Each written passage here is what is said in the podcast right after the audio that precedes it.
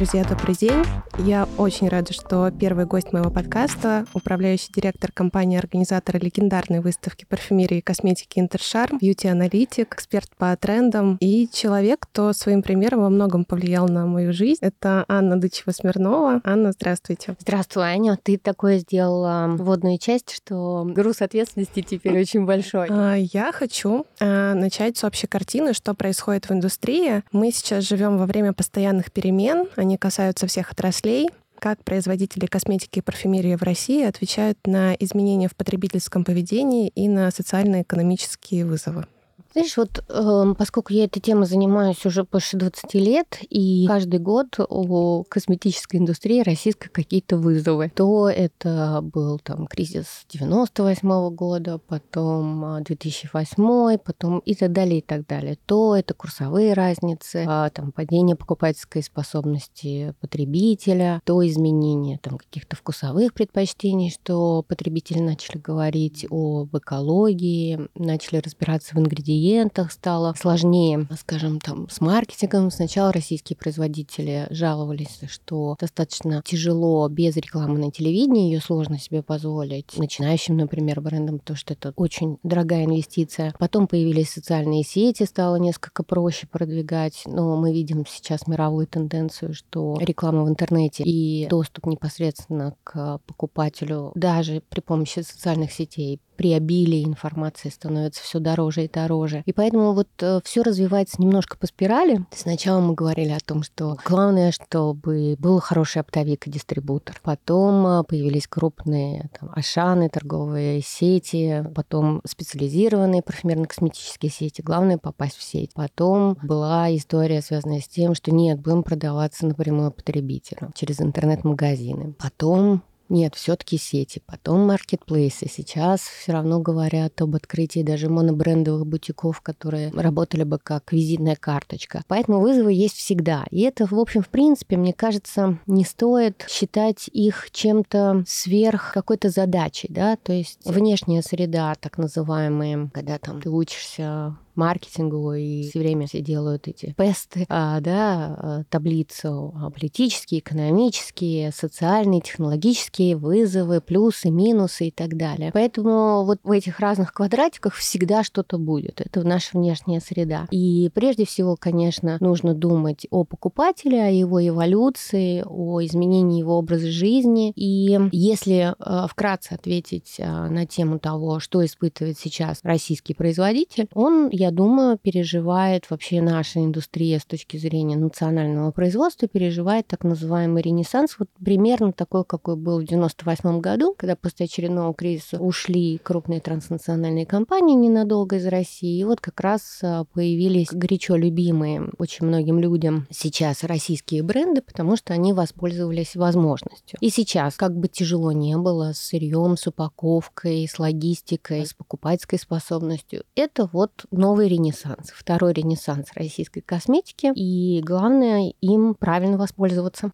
Недаром говорят, что все циклично, и мы сейчас это наблюдаем. А что, кстати, происходит с потребителем? В этом году выставки, над которой я работаю уже очень много лет, Интершарму 30 лет. Именно столько лет девушки современной, которая уже выросла в новую эпоху потребления косметики, да, то есть вот эта вот так называемая девушка, рожденная на постсоветском пространстве, у которой было, в отличие там от, ну, я немножко в другой возрастной категории, но, скажем, они твоя возрастная категория, в отличие от э, там, наших мам, бабушек. Поколение сейчас 30-летних, они уже воспитаны глянцевой прессой, выросли, когда все легко можно найти в интернете, поискать действия ингредиентов. Люди, разобоченные там вопросами экологии, научились лучше чувствовать себя, свою кожу. И еще, конечно, выбор, потому что предыдущее поколение женщин такого выбора косметики. Ну, это, в принципе, если даже мы посмотрим статистику в более избалованных зарубежных зарубежных странах все равно такое активное развитие косметической индустрии там началось где-то в 80-х, и у нас, скажем, это началось где-то в конце, там, в середине 90-х. Но количество новых брендов, которые появились, то есть 90-е 60 новинок парфюмерных за рубежом, 60, это была норма. Сейчас их там больше полутора тысячи, да, которые новых ароматов, например, появляется в год. И поэтому, если раньше выбора не было, и не было так много каналов информации, по которым можно было достучаться до потребителя, то сейчас проблема, наоборот, другая. Обилие выбора и слишком много информации из разных источников, которые иногда достоверны, иногда недостоверны. И при обилии продуктов, которые появляются в мире ежегодно, новых, более 60 тысяч, конечно, самая большая проблема — это проблема выбора, потому что потребление становится более осознанным, люди лучше понимают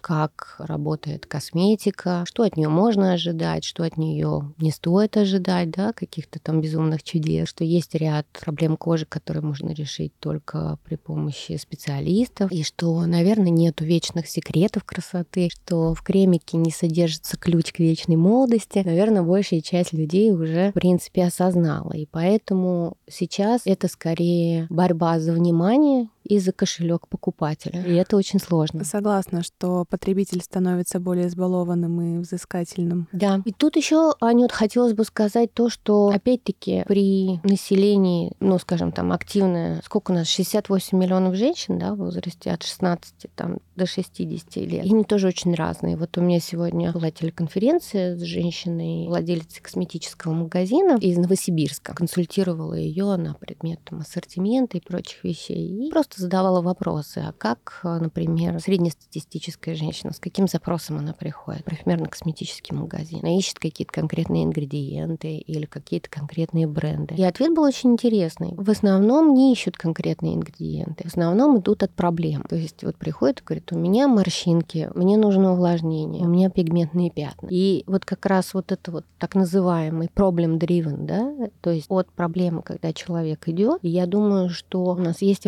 определенная профессиональная деформация, поскольку мы в силу профессии, Анют, до еще нашей с тобой совместной работы много-много лет назад, у тебя был большой интерес к косметической индустрии. Он сохраняется. Да, вот. И поэтому в силу нашей профессиональной деформации мы постоянно читаем все, блоги, профессиональные ресурсы, посещаем выставки. И вот это самое страшное экстраполировать свои ощущения. И это вот в том числе иногда проблема людей, которые придумывают бренд или косметическое средство, что они ориентируются только на себя. Да? Вот я покупаю так, или мне нравится вот это. И, соответственно, мы считаем, что все-все-все-все-все-все знают о действии ретинола на кожу, все-все-все-все-все знают, что такое гиалуроновая кислота. Это не совсем так. И поэтому то, как мы доносим для покупателя информацию о нашем продукте, имеет очень большое значение. Но, в принципе, мы имеем достаточно образованного покупателя, критически критически настроенного, чувствительного к цене, много внимания уделяющего своей внешности, ищущего от косметики решения проблем не только связанных с кожей,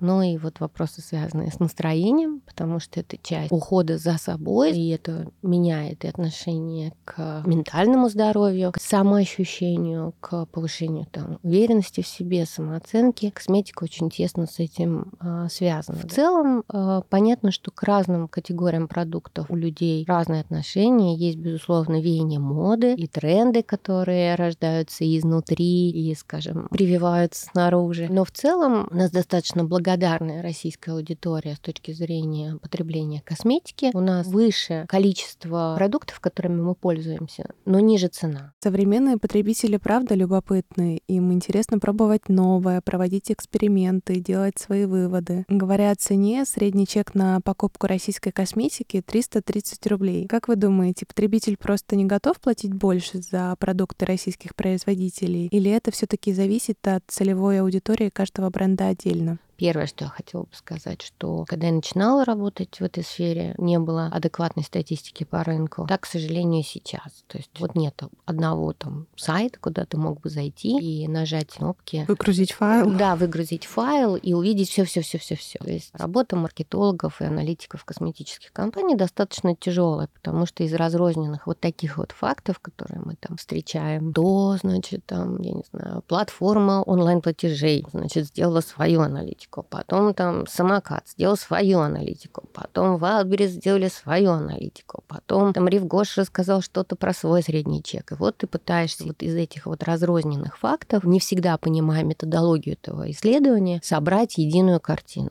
Это очень-очень-очень тяжело, потому что понятно, что поведение в разных каналах продаж разное. В разных сегментах оно тоже разное, потому что, конечно, что мы чаще всего покупаем? Средства персонального ухода, так называемые, это в профессиональной среде называющиеся пеномойкой. Это средства для умывания, для мытья рук, гели для душа и так далее. Они в основном всегда в более низком ценовом сегменте, и, наверное, это те продукты, с которыми больше потребитель имеет тенденцию знакомиться, если он экспериментирует с новым брендом. Я понимаю, в чем кроется твой основной вопрос, то есть почему ты задала вопрос именно про эти 300 рублей, отражает ли эта цена невысокая, показывает ли она недоверие к отечественной косметике или то, что отечественной косметикой пользуются люди с, с низким доходом или то, что они не готовы тратить на российскую косметику больше денег. Это не так. Почему? Если, опять-таки, мы посмотрим на эволюцию, еще там 15 лет лет назад у нас, безусловно, есть какие-то стереотипы, которые, кстати, я не встречала в других там, странах, да, что там парфюмерия должна быть обязательно французская, декоративная косметика обязательно тоже какая-нибудь там французская, итальянская, крем для лица обязательно должен быть швейцарский или японский. И вот у нас вот мы живем вот в рамках вот этих вот э, стереотипов, как раз рожденных, наверное, где-то там в начале 80-х, да, когда все импортное считалось э, лучшим. лучшим. При этом первое. Вот мы так много говорим, например, по американскую косметику. И смотрим, что сейчас вот там последние 5-7 лет, вот термин клин клин. Я очень не люблю термины, которые непонятно как расшифровываются четко, не имеют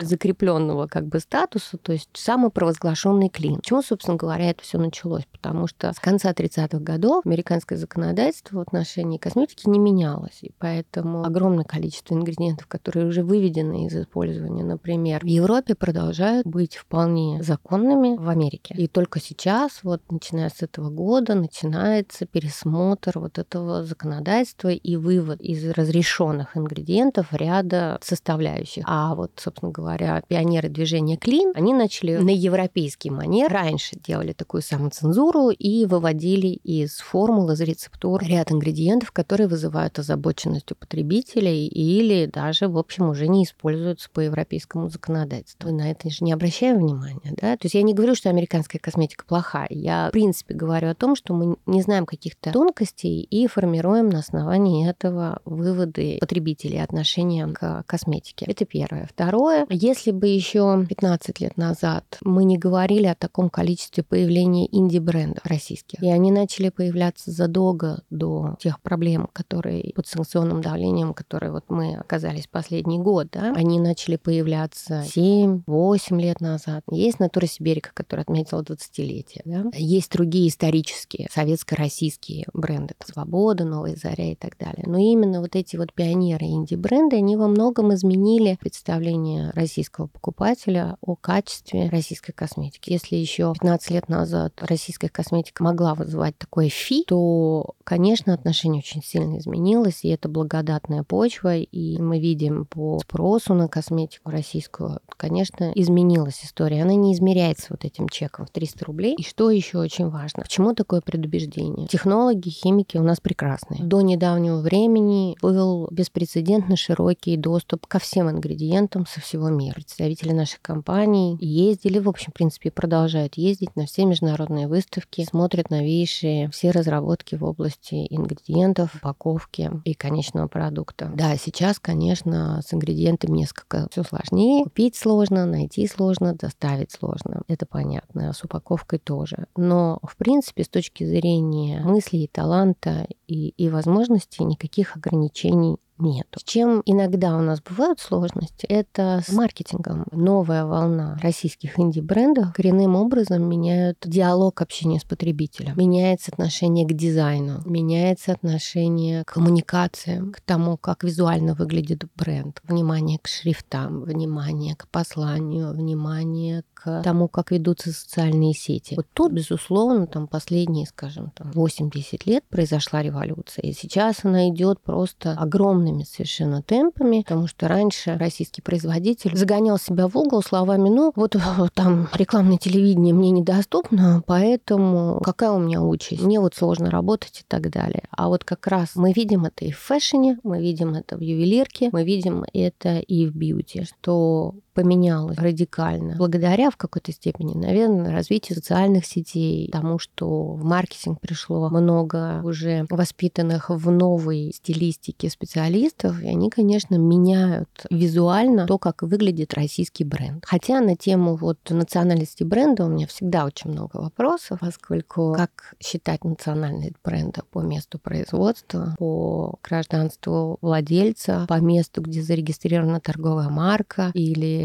по духу, или по количеству ингредиентов национального происхождения. То есть вот мне кажется, что не стоит э, вешать ярлыки на бренды в зависимости от страны происхождения. Конечно, мы сейчас видим возрастающий интерес к российским брендам, и очень много с этим связано тем, что они современные. Я разговаривала с президентом крупной парфюмерно-косметической сети, который мне сказал, что работать с российскими брендами иногда сложно, потому что не всегда могут обеспечить наличие товара в больших количествах, да, потому что, ну, это требует больших финансовых вложений, что есть э, сложности, конечно, хочется больше рекламной какой-то поддержки, чтобы бренд был более узнаваемый, чтобы линейка была пошире для розничной сети, это важно. Но одно из преимуществ — это очень быстрое реагирование на нужды потребителя. Я тоже считаю, что конкуренция всегда ведет к улучшению качества продукта, э, потому что надо иметь ответ на вопрос, почему потребитель среди множества предложений должен выбрать именно ваш бренд. И э, отсюда получается очень много вызовов для производителей, и выигрывают те, кто умеют с, этим, с этими вызовами справляться. А если подытожить э, портрет потребителя, еще хочу затронуть такую тему. А, когда в 30-е годы 20 века в США случился экономический кризис, мир узнал об эффекте губной помады. Скажу в двух словах, э, это эффект, когда потребители отказываются от крупных трат, путешествий, машин, приобретения нового жилья в пользу мелких радостей. Как вы считаете, наблюдаем мы сейчас подобный эффект в России?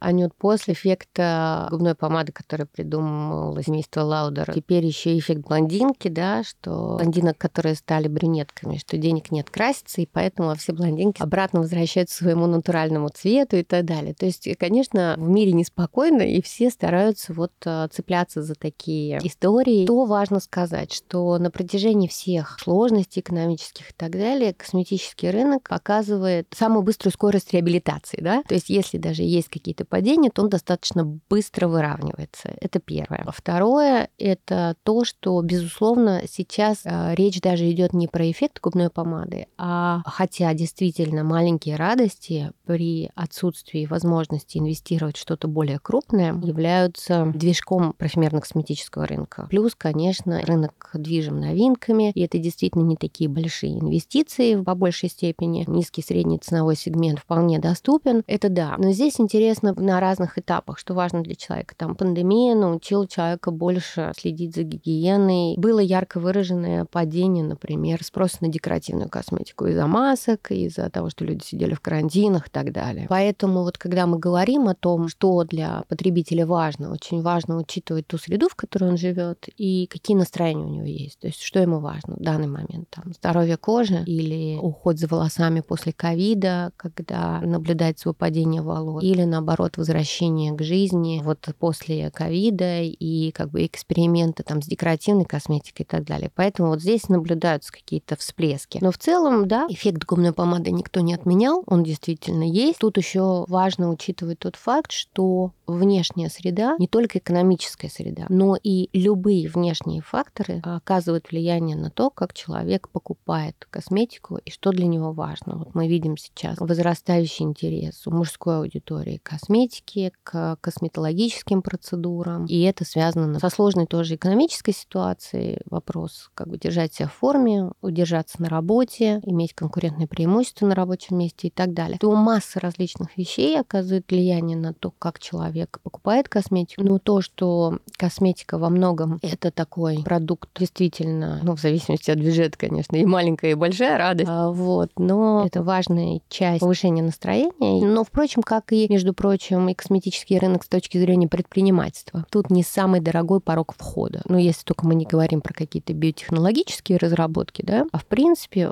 а, порог входа на косметический рынок существенно ниже, чем, скажем, производство автомобилей, сотовых телефонов, телевизоров и прочих вещей. Поэтому так много в бизнесе молодых предпринимателей, и женское предпринимательство очень сильно развито. Очень согласна про женское предпринимательство. Как мы всегда говорим в маркетинге, одно из слагаемых успеха продукта — способность решать проблемы потребителя. А кто, как не женщины, знают, какие проблемы должна решать косметика. Спасибо вам большое. Я предлагаю перейти к болям предпринимателей в сфере бьюти. Наверное, самый сложный вопрос для каждого начинающего предпринимателя — как найти идею для косметического продукта, когда кажется, что рынок уже всем переполнен. Ну, смотрите, Значит, есть несколько вариантов бизнес-пути. Можно создать нишевый бренд такого, которого нет, исходя из нужд и проблем той аудитории, например, которую ты очень хорошо знаешь. Геймеры, сноубордисты и так далее, да. Это вот один из путей. Второй путь — это, ну, либо мы идем в нишу, а, либо мы усовершенствуем популярные продукты, которые есть, э, и идем, вливаемся в общий тренд. Здесь достаточно сложно конкурировать, сложно донести информацию и так далее. Третье, можно сесть на хвост начинающемуся только тренду. Тут, конечно, нужно иметь такой очень хорошо настроенный радар на то, что вот только-только э, начинает развитие. Раньше было несколько проще, потому что, например, небольшой исторический отсыл, что крупные в основном транснациональные компании занимались просветительской работой. Тут как мы узнавали там про коэнзим Q10? Потому что о нем нам рассказывал Невея. Как мы узнали про масло виноградной косточки? Потому что об этом рассказывал Гарни. Крупные транснациональные бренды выбирали какой-то ингредиент или какую-то там проблему кожи, там гликация, еще что-то. Занимались активным продвижением. То есть с каждой полосы рекламы, из каждой статьи в рекламе на телевидении, в рекламе в интернете нам рассказывали, вот, коэнзимку 10, коэнзимку 10. И потом любой следующий бренд, который начинал работать с этим ингредиентом, он был несколько проще, потому что вот эту, скажем, просветительскую базовую работу уже за него кто-то сделал. Это вот то, что я называю сесть на хвост какой-то как бы истории. Такое ощущение, что это был маркетинг. Бренды сами создавали тренды, чтобы таким образом способствовать продвижению своего продукта. Конечно,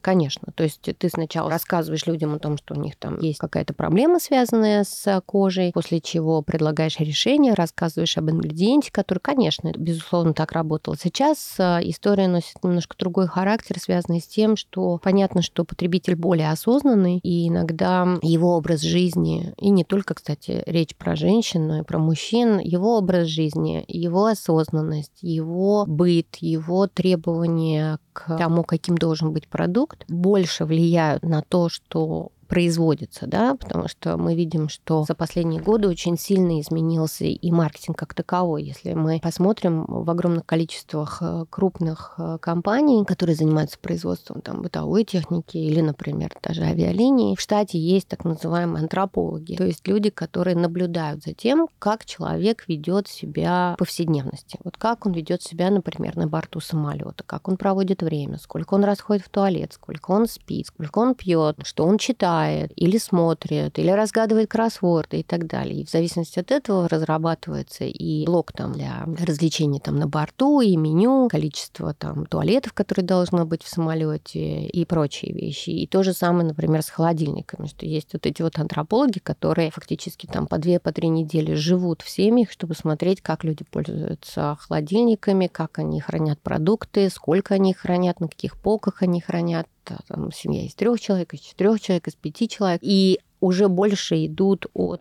от образа жизни, от поведения, от требований покупателя и совершенствуют продукты. Потому что, конечно, когда в самом начале появлялись все продукты, по сути, нам рассказывали, что нам нужна микроволновая печь, нам рассказывали, что нам нужен холодильник, нам рассказывали, что нам нужен телефон, создавали вот эту вот как бы необходимость. И иногда я даже шучу и говорю о том, что где-то я когда-то прочла, что Стив Джобс не особо верил в вопросы потребителей на тему того, что они хотят, потому что считал, что это задача компании предложить что-то, какую-то вау-историю, связанную с продуктом, чем спрашивать, потому что у потребителя не всегда хватает фантазии на то, чтобы сказать, что, собственно, ему хочется. И, наверное, действительно, если меня там кто-то 20 лет назад спросил, хочу ли я, что у меня было что-то такое, я вряд ли бы сказала, что я хочу, чтобы у меня был телефон, в котором у меня был бы мобильный банк, вся музыка, все фотографии, вся почта и так далее, и так далее. Мое сознание не в состоянии было так пофантазировать и, и сказать маркетологам компании, что нужно. Поэтому здесь это очень интересная история, связанная с тем, что сейчас разработка продуктов находится на стыке понимания того, что есть сейчас на рынке, что будет, поэтому надо понимать, куда движется и научный прогресс, и ингредиенты, и упаковка и так далее, а также все-таки образ жизни и среда обитания человека, какие у него взгляды, как он пользуется косметикой, чем он живет, какие у него есть еще интересы. Вот так, собственно говоря, и рождается тренд, потому что, чтобы угадать, куда идут потребительские предпочтения, тут важно иметь насмотренность во всем. Кино, музыка, искусство, быт, спорт, мода. Ну, мода я имею в виду fashion, одежда. Все эти вещи, они влияют на то, как человек реагирует, что ему нужно. Но даже если мы посмотрим теорию моды, то до недавнего времени было понятие trickle-down, да, то есть когда на подиуме что-то показывали, и потом это постепенно, там, через сезон, через два, через три пускалось там, в нижний ценовой сегмент, например. Те же Зара. Да, но и Зара в какой-то степени ускорила как бы историю, связанную с тем, что это не там не три года. Вот поэтому мы сейчас живем действительно в мире ускорения. А сейчас это, как вы, собственно говоря, она идет в обратном направлении, что сама потребительская среда рождает так называемый, мы видим сейчас streetwear и прочие вещи. Дизайнеры больше идут и наблюдают за различными группами потребителей, за различными микро такими социумами, и оттуда сейчас рождаются. То есть история идет тем, что снизу вверх идет рождение тренда. Я думаю, что правда где где-то посередине, и поэтому очень важно смотреть на макросреду, культурологическую, экономическую, климатическую. Это сложный процесс, безусловно. Но если потребность быть и инноватором, и действительно задавать тренды, хотя это очень тяжелая и непростая задача, потому что есть такое понятие ловушка инноватора. Про мышеловку историю слышала? А, Нет. Что когда в мышеловке лежит кусочек сыра, и мышка, которая первая хочет ее съесть, ее обычно прихлопывает, и она, к сожалению, умирает следующая мышка приходит и съедает этот сыр, потому что мышеловка уже не опасна. И вот это вот, собственно говоря, ловушка инноватора, что не всегда первый на рынке, самый успешный. Потому что должно какое-то пройти время, вот это вот кривая адаптация инноваций Роджерса и так далее, и так далее. Все это в учебниках по теории мы хорошо знаем. И поэтому вот это вот как попасть в тренд, как его понять, как быть модным, как быть на пике моды, но еще и прибыльным, вот это, наверное, самая сложная задача. Анна, спасибо большое, что перечислили так много способов, как можно отслеживать тренды. Конечно, все, наверное, держат в голове, что всегда можно можно купить отчеты, но с ними сейчас есть две проблемы. Во-первых, они часто дорогостоящие, и не все бренды сразу могут себе позволить такую статью расходов. А во-вторых, я недавно столкнулась с другой проблемой. К сожалению, не все отчеты доступны пользователям из России в наше время. Но вот сейчас мы узнали, что есть много других возможностей, которые можно использовать. Главное, наверное, просто захотеть. Да, и заплатить за них тоже сложно. Но на самом деле, вот меня часто спрашивают, как отслеживать вот эти тренды, да?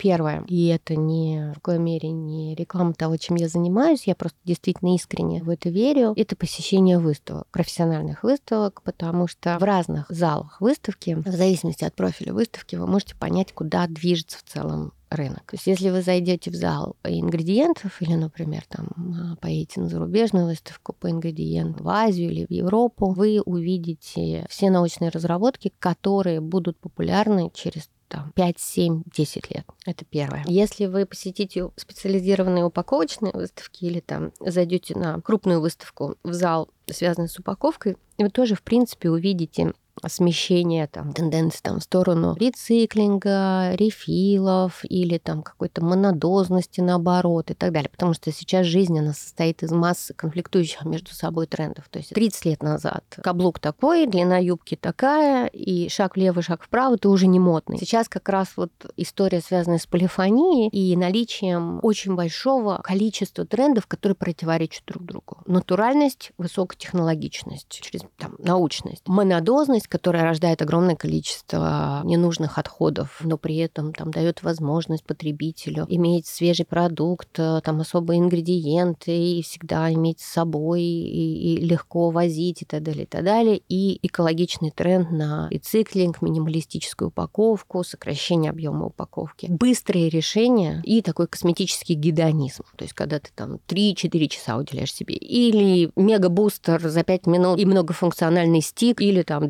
12-степенчатая система ухода за кожей. Да? Итак, где мы ищем тренды? Выставки. Сырьевые, упаковочные. И дальше, если мы смотрим уже готовую продукцию, вот реально надо уделять время, идти, рассматривать продукцию. И обязательно в конце дня а, там, можно на диктофон, можно в телефоне записывать, какие вещи вы замечали. И если вы начнете замечать вот эти паттерны, да, ага, так, и здесь тоже центелла азиатская, тут центелла азиатская, тут центелла азиатская, там, или что-то. Вот вы примерно понимаете, или так, а, интересно, значит, нынче в моде желтый, или, ну, потому что упаковка. Интересно, какая будет следующий сезон, значит, идете в упаковочный павильон, смотрите, какие варианты они предлагают, да. Поэтому выставки. Второе, я, конечно, очень сильно захламляю свой компьютер, потому что я сохраняю информацию по поводу всего на свете, потом достаточно сложно ее искать.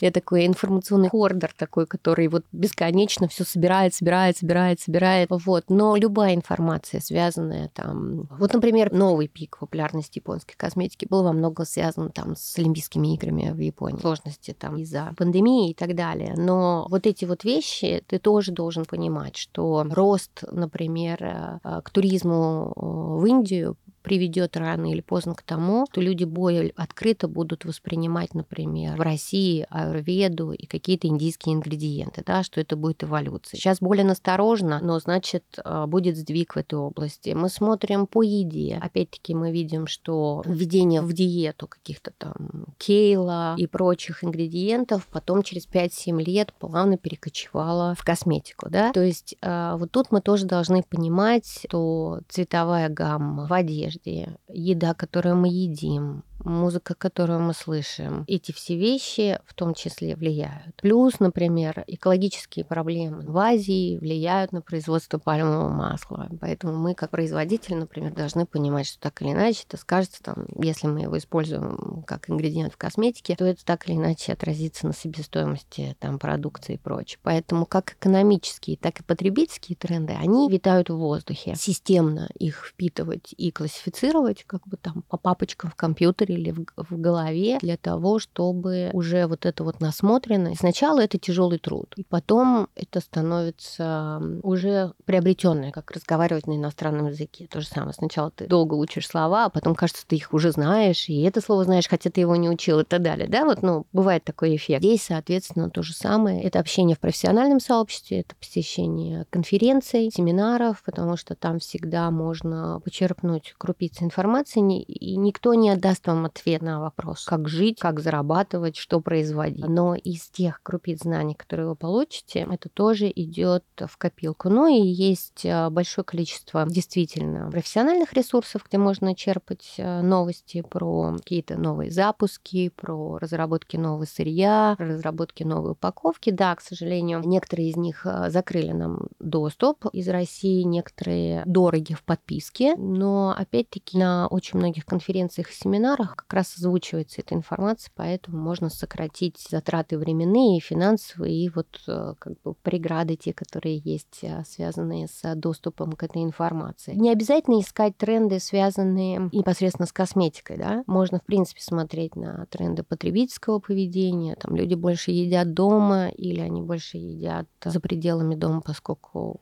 как ни странно, готовить дома иногда дороже, чем есть за его пределами. Как люди проводят досуг, появляются новые формы социализации, возвращается, например, там секции, да, где, ну, как, как бы в нашем детстве это были секции, сейчас это там групповые занятия какие-то там спортом, пилатесом и так далее, и так далее. Интересно, я тебе же рассказывала, по-моему, про чудо K-beauty, mm-hmm. эффект корейской косметики, что вот как же так, они так захватили весь мир. То, что это была там 20-летняя государственная программа, программа по развитию сначала кей-попа, потом корейских сериалов, потом интеграция в эти корейские сериалы, косметики и показывание крупным планом вот этой глаз скин и так далее, и так далее. И на фоне этого поддержка малого и среднего предпринимательства в Корее, развитие сырьевой базы и прочее, что на это ушло, в общем, не один десяток лет, чтобы потом вдруг весь мир сказал, о, я обнаружил совершенно потрясающую сыворотку в виде панды. Вот, это мое открытие, кей-бьюти, это такое, это вот корейское чудо. Ну вот, э, поэтому мы видим, как, собственно говоря, Корея как государство создало тренд на кей-бьюти. Это правда. Повлияла совокупность факторов, и в том числе государственные программы. Когда вы говорили про российских производителей, я хотела упомянуть, но не успела, что Минпромторг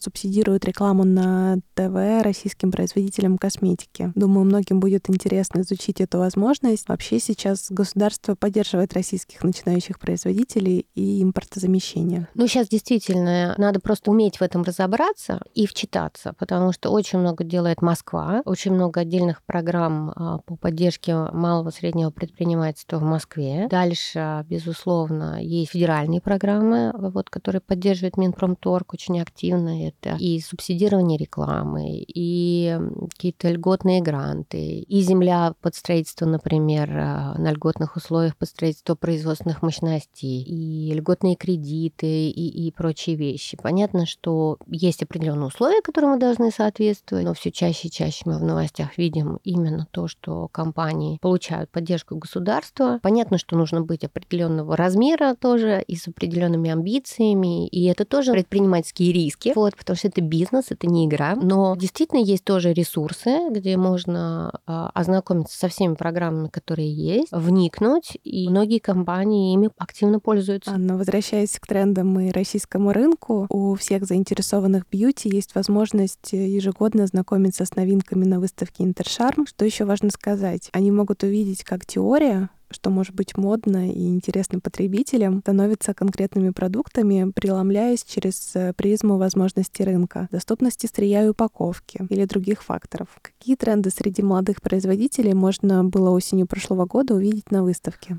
Наверное, никогда за всю свою карьеру я не видела такого количества небольших российских брендов, которые представляли свои новинки. Их можно разделить на несколько групп. Я люблю все, все как бы систематизировать и, и вводить какие-то там группы. Первый это вот бренд, который не ставит своей целью продаваться в офлайне. Они работают исключительно на маркетплейсы. Поэтому для них важна визуализация продукта, как выглядит банк, чтобы она хорошо выглядела на картинке, список ингредиентов и осваивают алгоритмы маркетплейсов и вперед.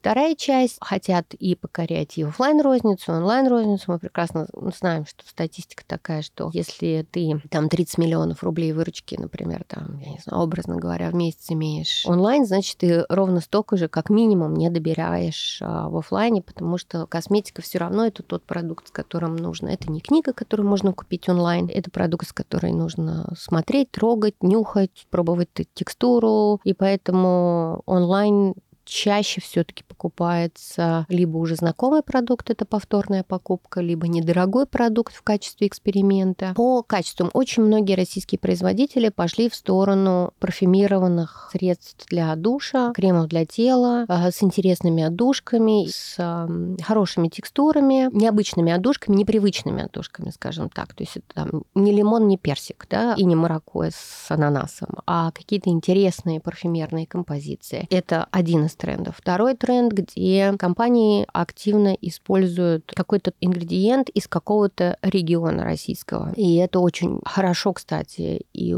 удобно работать с этим в плане маркетинга. Конечно, еще можно было бы докрутить в этом смысле маркетинг, но это такие интересные истории. Там и мох, и там какие-то личинки, и крабы, и якутская полынь, и самые там водоросли э, Белого моря и прочее. И это, кстати, очень интересная история, поскольку можно выстроить интересный сторителлинг. Считаю, что, конечно, самая большая проблема российского производителя на данный момент — это сторителлинг, последовательно, хорошо продуманный рассказ об истории бренда, том, об ингредиентах, как он работает, и последовательная работа в единой стилистике и в коммуникациях с потребителями, и вот это вот создание легенды про продукт. Легенды, я не говорю про обман, я говорю о некой истории, которую ты покупаешь вместе с этой косметической банка. И вот тут, конечно, иногда, особенно когда ты разговариваешь с руководителем предприятия, который еще и химик, он мыслит категориями. Ну, у меня же качественный продукт, у меня здесь редкий ингредиент. Но не всегда только разум продает. Нужна и какая-то красивая история. Мы не всегда сильны в этих историях, потому что мы очень такие серьезные, фактологические. Иногда там до четвертого абзаца потребитель не дочитывает. И, конечно, есть и вопросы с коммуникациями. А, у меня тоже был а, сложный разговор с одним начинающим российским брендом, когда он говорит, вот, вот не могли бы вы посмотреть на наш продукт, может быть, вы там про него напишите, еще чего-то. Я говорю, а в чем УТП вашего продукта? Он не смог ответить на этот не вопрос. Не смог ответить на этот вопрос. Сказал, ой, вы знаете, сейчас так много других продуктов появляется, то мы уже не можем понять, мы уникальны или не уникальны. Второй бренд так сказал. Третий, когда я сказала, ну, напишите мне все, что вы считаете интересным и крутым про ваш продукт. Вот так вот, ну, учитывая, что у меня есть профессиональная деформация, много знаю про косметику, вот напишите то, чем вы особо гордитесь. И я получила там это уникальный крем с волшебной текстурой, который гарантирует женщинам молодость и увлажнение. И вот я это читаю и понимаю, что со сторителлингом, конечно, есть вопрос, и с УТП есть вопрос, и с тем, что потребитель не верит больше словам уникальный, волшебный, чудесный, непревзойденный. Мы используем в наших составах только качественные ингредиенты. Можно подумать, что если вы использовали некачественные ингредиенты, вы об этом бы сказали. Ну, то есть в чем смысл вот этих вот общих фраз, когда вы можете рассказать про свой продукт что-то совершенно необычное, уникальное и, и с определенной историей, и создать красивую историю вокруг этого, правдивую, интересную. Но, к сожалению, э, вот эти вещи мы упускаем. Есть такой э, бренд якутской косметики, где собственница бренда была там в якутском стилизованном костюме, где она рассказывала про эту якутскую полынь. Вот это мне запомнилось, потому что, безусловно, там на выставках очень часто 700-800 брендов. И сложно действительно. Вот выставка это такая как бы в капле воды отражение косметического рынка. Как на нем выделиться, как рассказать свою историю так, чтобы она была услышанной. Вот, поэтому я думаю, что у нас, у наших российских производителей большой потенциал в точке зрения того, что тяжело работали весь прошлый год, налаживая новые связи с поставщиками сырья, упаковки, перерабатывая уже сложившиеся рецептуры, разрабатывая под новых поставщиков ингредиентов и поиск новых ингредиентов, создание рецептур на основе них. Это вот те, кто сложившиеся уже производители,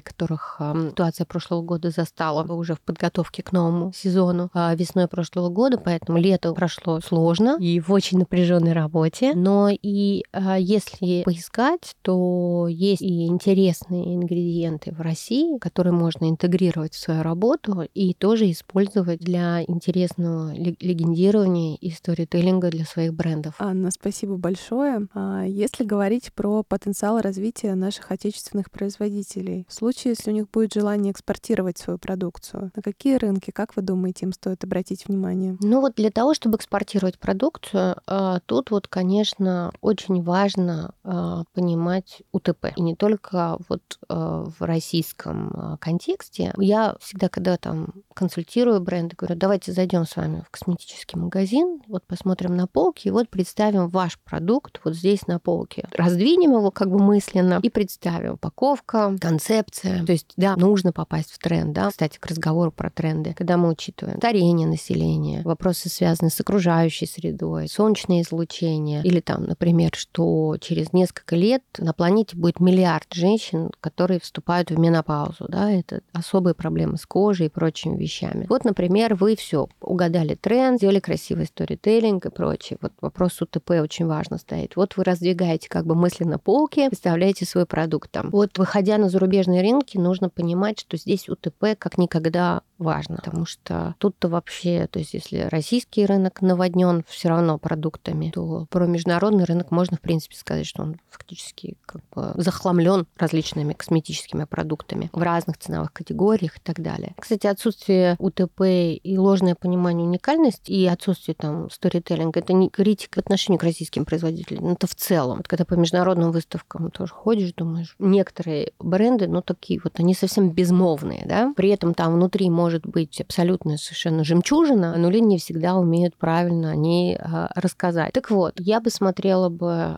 действительно в нише, потому что вот эти вот там различные сообщества людей по интересам, они все таки трансграничные, у них есть общие характеристики, и здесь проще на них выходить через социальные сети, через какие-то сообщества и так далее. Да? Нужно понимать, что структура бизнеса и выхода разные. Например, там в США недостаточно найти себе просто дистрибутора, то должен быть агент, потому что розничные сети работают только через агентов. Да? Ну, то есть на каждом рынке, там, на Ближнем Востоке все-таки обязательные определенные требования к ингредиентам животного происхождения. И там Индонезия, халяльная сертификация является одной из основных. То есть все-таки нужно более четко понимать, какой регион вы выходите. То есть когда вы думаете уже про экспорт, и уже тогда смотрите на вопросы, связанные с защитой торговой марки, ее созвучием на других языках. Если у вас вот амбиции такие грандиозные, то даже на начальных этапах нужно уже думать и о защите торговой марки, и о том, как ваш бренд а, звучит на других языках, что это означает на других языках. Вдруг какие-то неловкие могут ситуации возникнуть. Но это такие достаточно базовые вещи, но иногда мы про них забываем. С точки зрения там, дизайна, как он будет созвучен с различными географиями, состав, как я уже сказала, там Ближний Восток, Европа и так далее. Азия. В Азии есть свои там а, требования к определенным средствам. Мы знаем, что просто связаны с солнцезащитой, отбеливанием кожи, борьбой с пигментными пятнами, там отсутствие сильных отдушек. Есть такие как бы определенные специфика азиатского да,